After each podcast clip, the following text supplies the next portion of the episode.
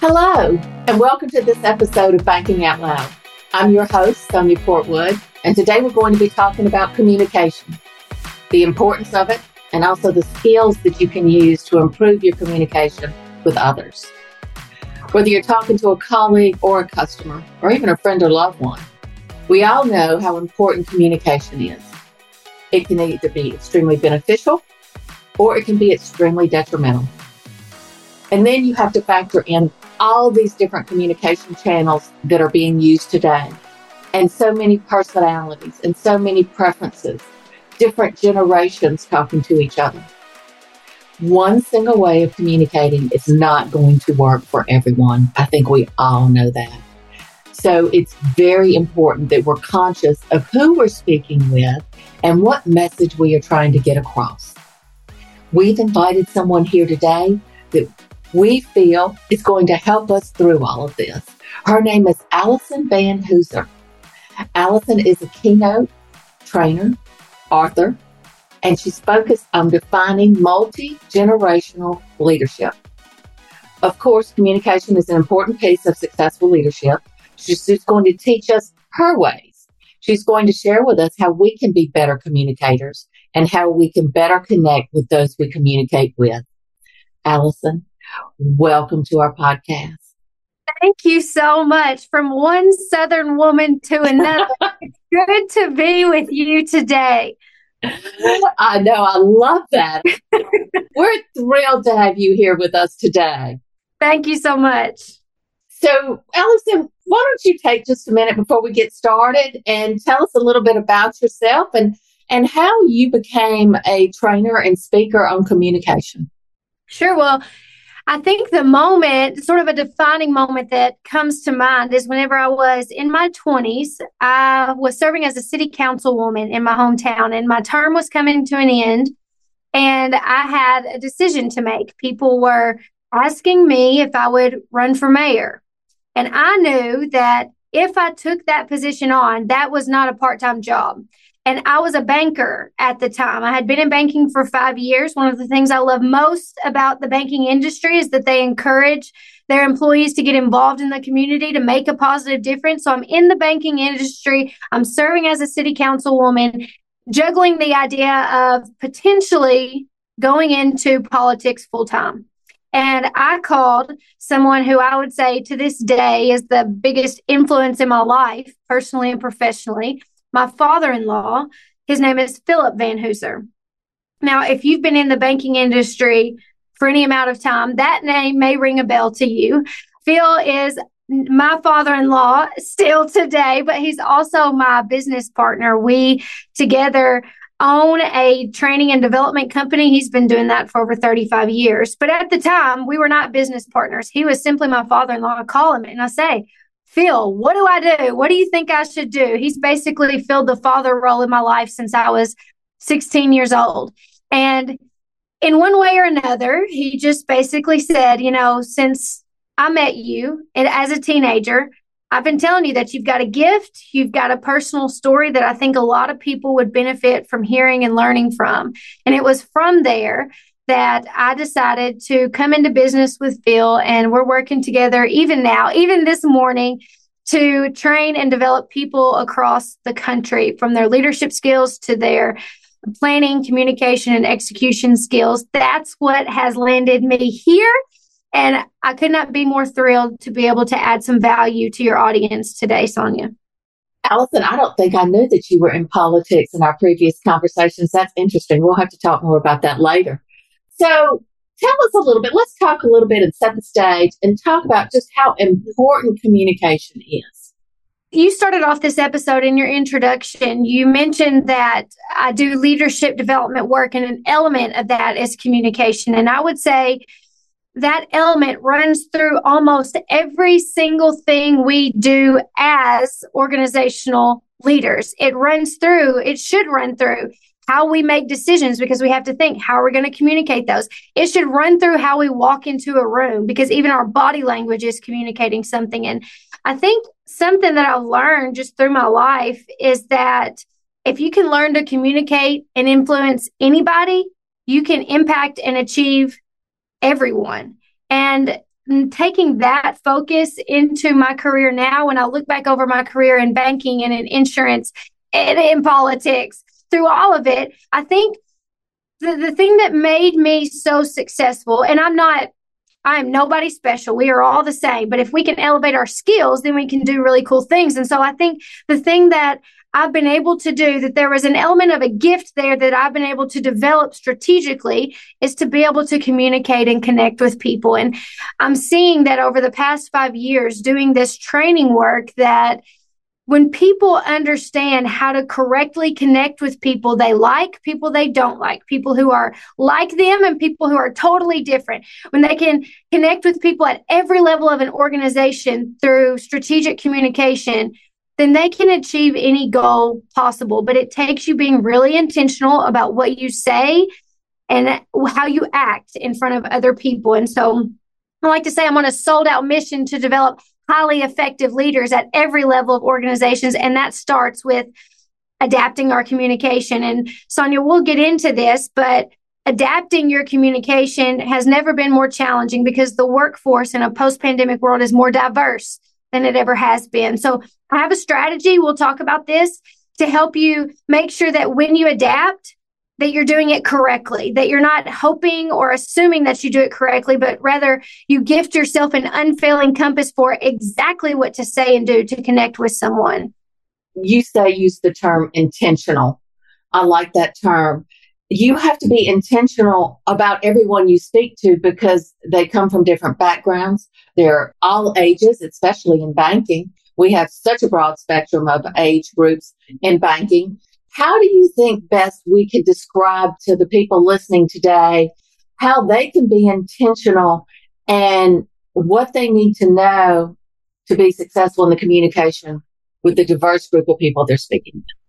I'm going to give you a phrase, Sonia, a, a phrase that just rings in my mind as I'm interacting with people every day. I'm always wondering, what's the story?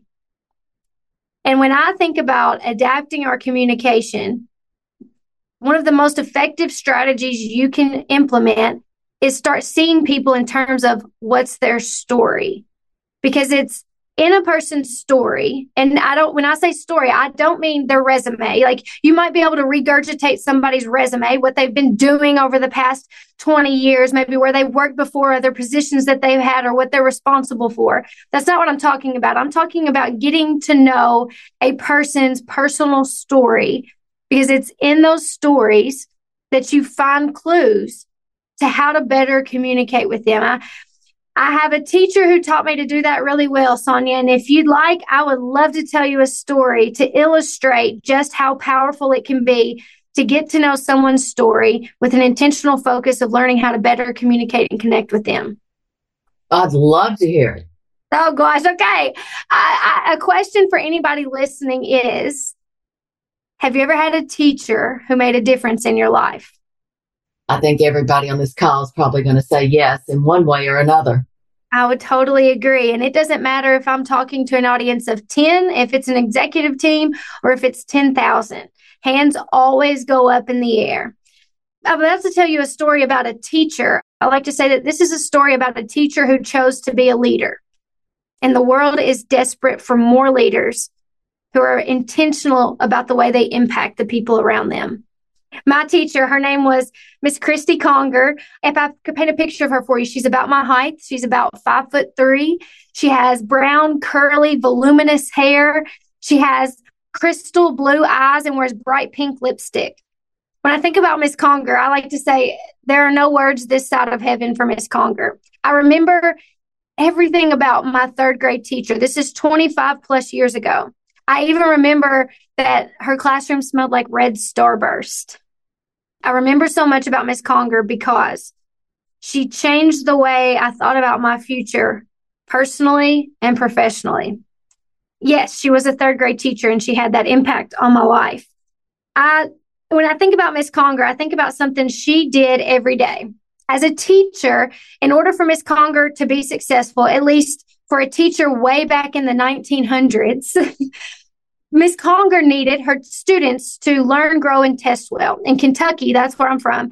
students would take a test in the fall and then they would take a test again in the spring and they would need to test better from the fall to the spring. Their scores would need to go up.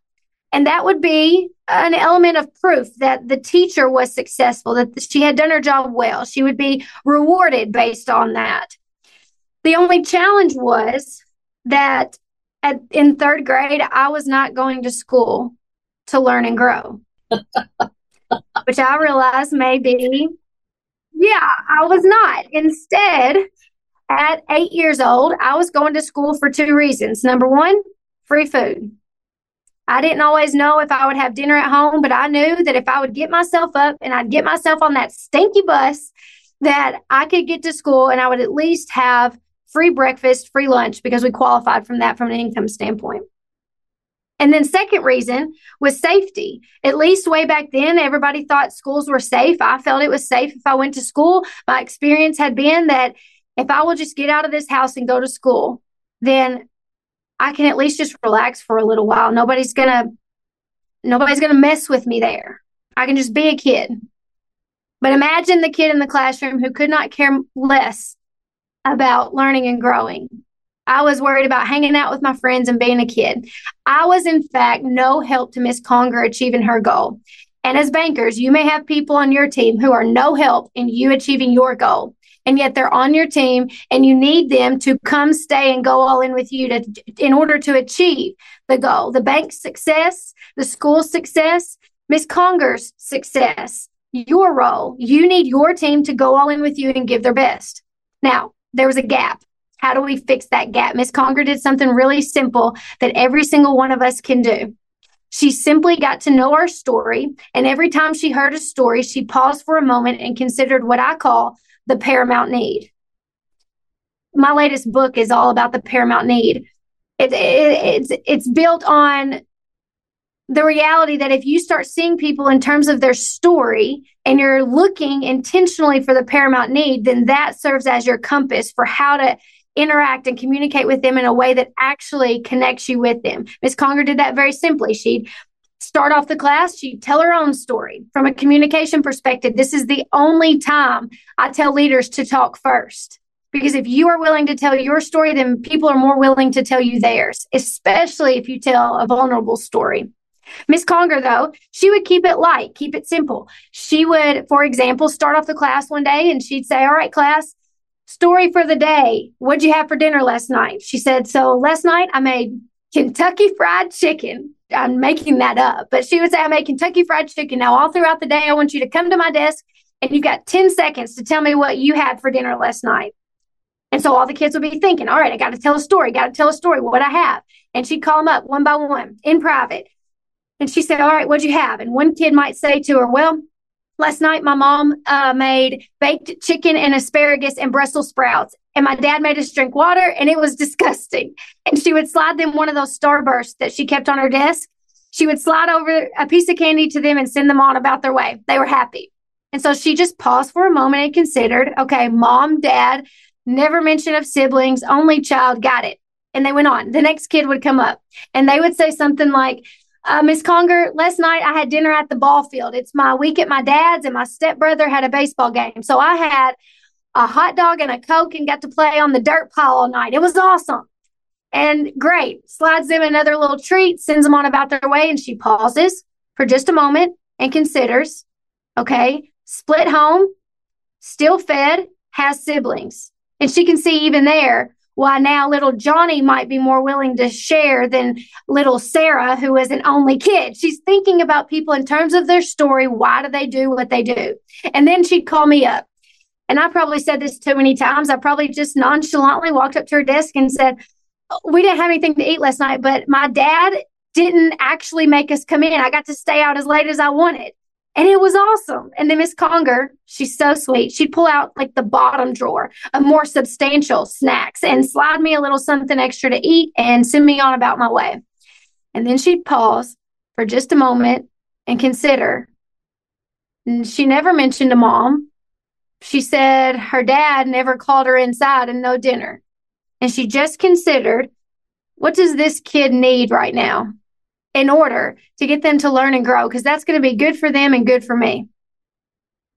And as an aside, I believe when leaders are more focused on helping other people, not just for their own good, but for the good of their people too, then success has a way of coming back and finding you. You agree with that? Oh, I've witnessed it throughout my career over and over again. Sonia, one day I'm going to get you to tell me your stories. Miss Conger, though, I'll be very quick with this. Miss Conger ended up asking me to stay after school one day. She asked me if I wanted her to fix my hair for picture day. And I didn't have a mom at home. Nobody was making sure my hair was fixed. We couldn't afford the pictures. I didn't think anything about picture day until that year. When she offered that to me, I thought, well, yes, like this is going to be the picture that changes my life for the better. I was so excited. One of the things I'll never forget about that is while I was sitting behind Miss Conger's desk, Miss Conger did something that I see very few adults do today. I was sitting down with her, and Miss Conger gave me her full attention. She didn't try to multitask. She didn't try to check her email or look at her watch real quick. I remember her co-teacher Stacy, her favorite person at work, opened the door to the classroom and started to talk to Miss Conger. And I remember Miss Conger was looking me dead in the eyes, never looked away, but stuck her hand up in the air to sort of shoo Stacy away and said, "Not right now, Stacy. I'm with Alyson." And I remember feeling like the most important person in the room. I wonder how many people can say that about you that when they come to talk with you, they're the most important person to you because that causes someone to act differently and think differently about you, to be more willing to go all in with you when they know they matter. Yeah. Miss Conger, though, we finished it up. I get ready for school the next day. I'm doing my hair, trying to make it look really nice. And if you can imagine, I take all of these sponge rollers out, and all of my hair is curly and voluminous. And I'm thinking, as a little kid, it was the first time I remember my hair being fixed. And I'm just thinking I have to make this stay. And so I remember pulling out a can of mousse and putting mousse, wet mousse, all over my dry hair from root to tip, making sure I didn't miss a strand of hair. And my hair went from being voluminous and curly to matted down to my head. I knew though that I had no option but to still go to school and get that picture taken. And so I do that. And I remember turning that corner thinking Miss Conger's going to kill me because I messed up all this work that she did on my hair. But when I turned the corner and met eyes with Miss Conger, she paused for a second. She was shocked at what she was saying, I'm sure.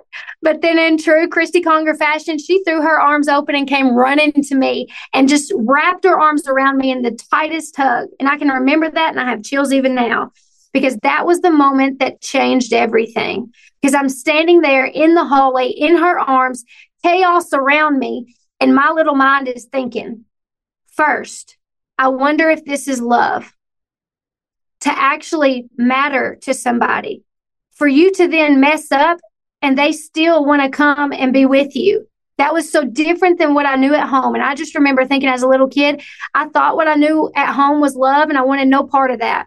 But in the arms of Miss Conger in that moment, I thought, hold on, if this is love, then maybe one day I do want a family. And I'm sitting here right now, Sonia, and I'm a mom of four and a wife. And I think that dream started right then because someone chose to serve me, connect with me in a way that was unorthodox, that took a little bit more time, not much, but a little bit more time and intentionality behind how we interact with people. It was outside of her job description, but because she did that, she changed my life and four more little lives were added to the world. But then the business aspect of this strategy.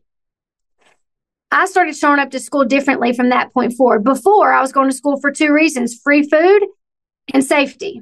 But from that moment forward, I started showing up to school saying, how can I be great for Miss Conger? What does she need from me? How can I be more helpful? Maybe I can be the first person to learn all my multiplication tables or get every question, even the bonus right on the spelling test. Maybe she would be proud if I wasn't gifted and talented. So I started studying at home, trying to get there. And what I say to business professionals today is that when you go to work every day, yes, you you what you do from a technical aspect that may be your purpose, but what if your purpose is more meaningful than that? What if how you interact with people is actually going to change someone's life?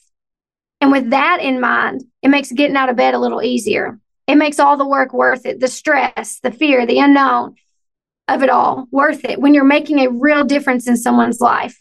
And man, wouldn't it be nice if all of our teams showed up every day saying, How can I be great for you? What else can I do to be more helpful? How can I level up and go the extra mile to be to help this organization be more successful? I meet professionals across the country that are desperate for a highly engaged team, and it can be achieved with the right focus from the beginning of being an intentional leader focused on uncovering someone's story to laser focus on the paramount need. Mine was just to know I matter to somebody. I can't tell you what yours or anyone else's paramount need is. You have to go get to know the story and just consider for a moment what you heard, which may focus what you do going forward. I just wanted to comment on a couple of things you said. You talked about what's a person's paramount need, and you talked about giving them your undivided attention. When I moved to California, I didn't have a job and I had been a banker in Mississippi for a very long time and was interviewing with community banks. I was on my second or third interview and I was meeting with the president in his office. And in the middle of our interview, he took a personal phone call. Oh, they offered me the position and I declined. Wow. I know how busy people are in their day and I know how much they have to do, but your biggest asset is your staff. Mm-hmm. And from my experience, if you can simply put aside everything else that you're doing when you're talking to one of them and truly focus and truly listen to them, they're going to respect you so much more. Yes. And as you said, if you can be vulnerable when you're talking to people, it relaxes them where they feel they can be vulnerable with you as well. Absolutely. You'll probably never forget that guy. Just like I remember Miss Conger, people don't forget how you make them feel. Yeah, absolutely. It's always about the way you make them feel. Yeah. I also know you have a three step listening technique. And I was wondering if you would share those with us today. Absolutely. So, this three step listening technique, this is something that you can immediately implement and that you can teach to everyone in your organization. This process is going to make sure that the action gets you the result that you want. So, the three step listening technique, step number one is the look. Now, this is simple yet profound. The look. Next time someone comes to talk with you, square up with them, eye to eye, face to face, parallel with them. You are looking them right in the eye. You are not trying to multitask. You are not looking at your watch, taking a call real quick. You are not answering emails saying, I can type and listen at the same time. Instead, they get your full attention. Now, if you are under the age of 40 and you're like, oh, I look them in the eyes the whole time, that is going to feel like forever. What if it gets awkward? Here's what I'd say. If you are looking in them in the eye the whole time, it may be awkward for you, but it will not be awkward for them. And as a leader, sometimes you have to get over yourself and focus more on how you impact them rather than how you feel. You also not do something like say, walk with me, talk with me, because then you're sending this message of Sure, I'll listen to you, but what I've got to do is still more important. You stop what you're doing, you square up, you look them in the eye. That's step number one, the look. Then there's step number two, the pause. After they're finished talking, they will give you a sign that it's time to go to step number two, the pause. They're going to ask you some sort of question. They're going to say something like, so do you agree, Sonia? Do you, do I have your permission, etc.? And that is your sign that you go to step number two, the pause. And the pause is going to last for three to five seconds. Now, when you shift to the pause, you're also going to break eye contact because I don't want you to stand there for three to five seconds looking them dead in the eye because that would be awkward. Instead, you're going to break eye contact. You'll look down at the floor, the wall, the ceiling, something, and you're going to do one of two things. You're going to consider what they said to you. Or let's say this is the 20th time you've heard this today, you immediately know the answer. You're still going to pause for three to five seconds. And maybe in your head, you're just doing one Mississippi, two Mississippi, three Mississippi. I don't care because the priority here is that you make the other person feel heard. And if you spout off with a quick answer, they might feel like you didn't listen, you didn't care, you didn't take time to think about what they said. So you're going to pause three to five seconds, and then you're going to go to step number three. It's also a great way to keep from talking over people. Oh, I agree. I agree. Because once you start inserting your thoughts, they're wondering if you're now thinking about what they said or if you're back off to yourself thinking about whatever you think. Right. So we have the look, the pause, and then we go to step number three, the question. And if you do this correctly, there should be no more communication breakdowns. You will say, Let me make sure I understood this correctly. So it puts them on offense, not defense. Ultimately, the question, you're restating what they asked you to make sure that there's no communication breakdown. The look, the pause, the question. Easy to remember, easy to teach, harder to execute. And I hope that everybody listening to this today will find value in that. Alyson, those are great. I just want to mention here these steps can be used in talking to your boss, to a peer, to anyone within the organization, inside or out. Absolutely. I think that is a great takeaway. I want to go back over some of the things we talked about just to summarize. First, we need to be intentional. Yes, ma'am. Intentional leaders. And when we talk about leadership at Van Hooser Associates, we believe that leadership has nothing to do with position and everything to do with being intentional about how you impact someone else at any level of the organization or in your community. Exactly. And then if you can find their paramount need by opening up to them first, if you have the opportunity, it will help you communicate with them going forward. It will help all interactions. Yes, and the paramount need is it's it's simple yet profound and can be applied in so many different ways. And then when you're in conversation with someone, it's the three-step listening technique. I want to challenge everybody on this call to go and try this out and see how it affects the relationship between you and your coworkers. So let's go over them one more time. Three step listening technique. Step number one, the look. You're going to give them your full attention. Step number two, the pause. The pause is going to last three to five seconds for you to think about what they're saying or make sure that they feel heard. And then step number three is the question to make sure that you, in fact, did understand them correctly. The look, the pause, the question. Perfect. So, Alyson, wrapping up here, are there any last thoughts or things that you think our listeners should keep top of mind that maybe we didn't have a chance to cover? We've talked about getting to know other people's stories so you know how to serve them, but I'd like to leave the listeners today thinking about your own story because you have one. And it may be your own story that opens up a door of opportunity for you that you would have never had otherwise. Thank you, Alyson. So tell us, how can our listeners get in touch with you? I would love to connect with anyone who this message resonated with. You can reach me at vanhooser.com and you can get all the information on the keynotes and training we do. And then my contact information is there as well. vanhooser.com.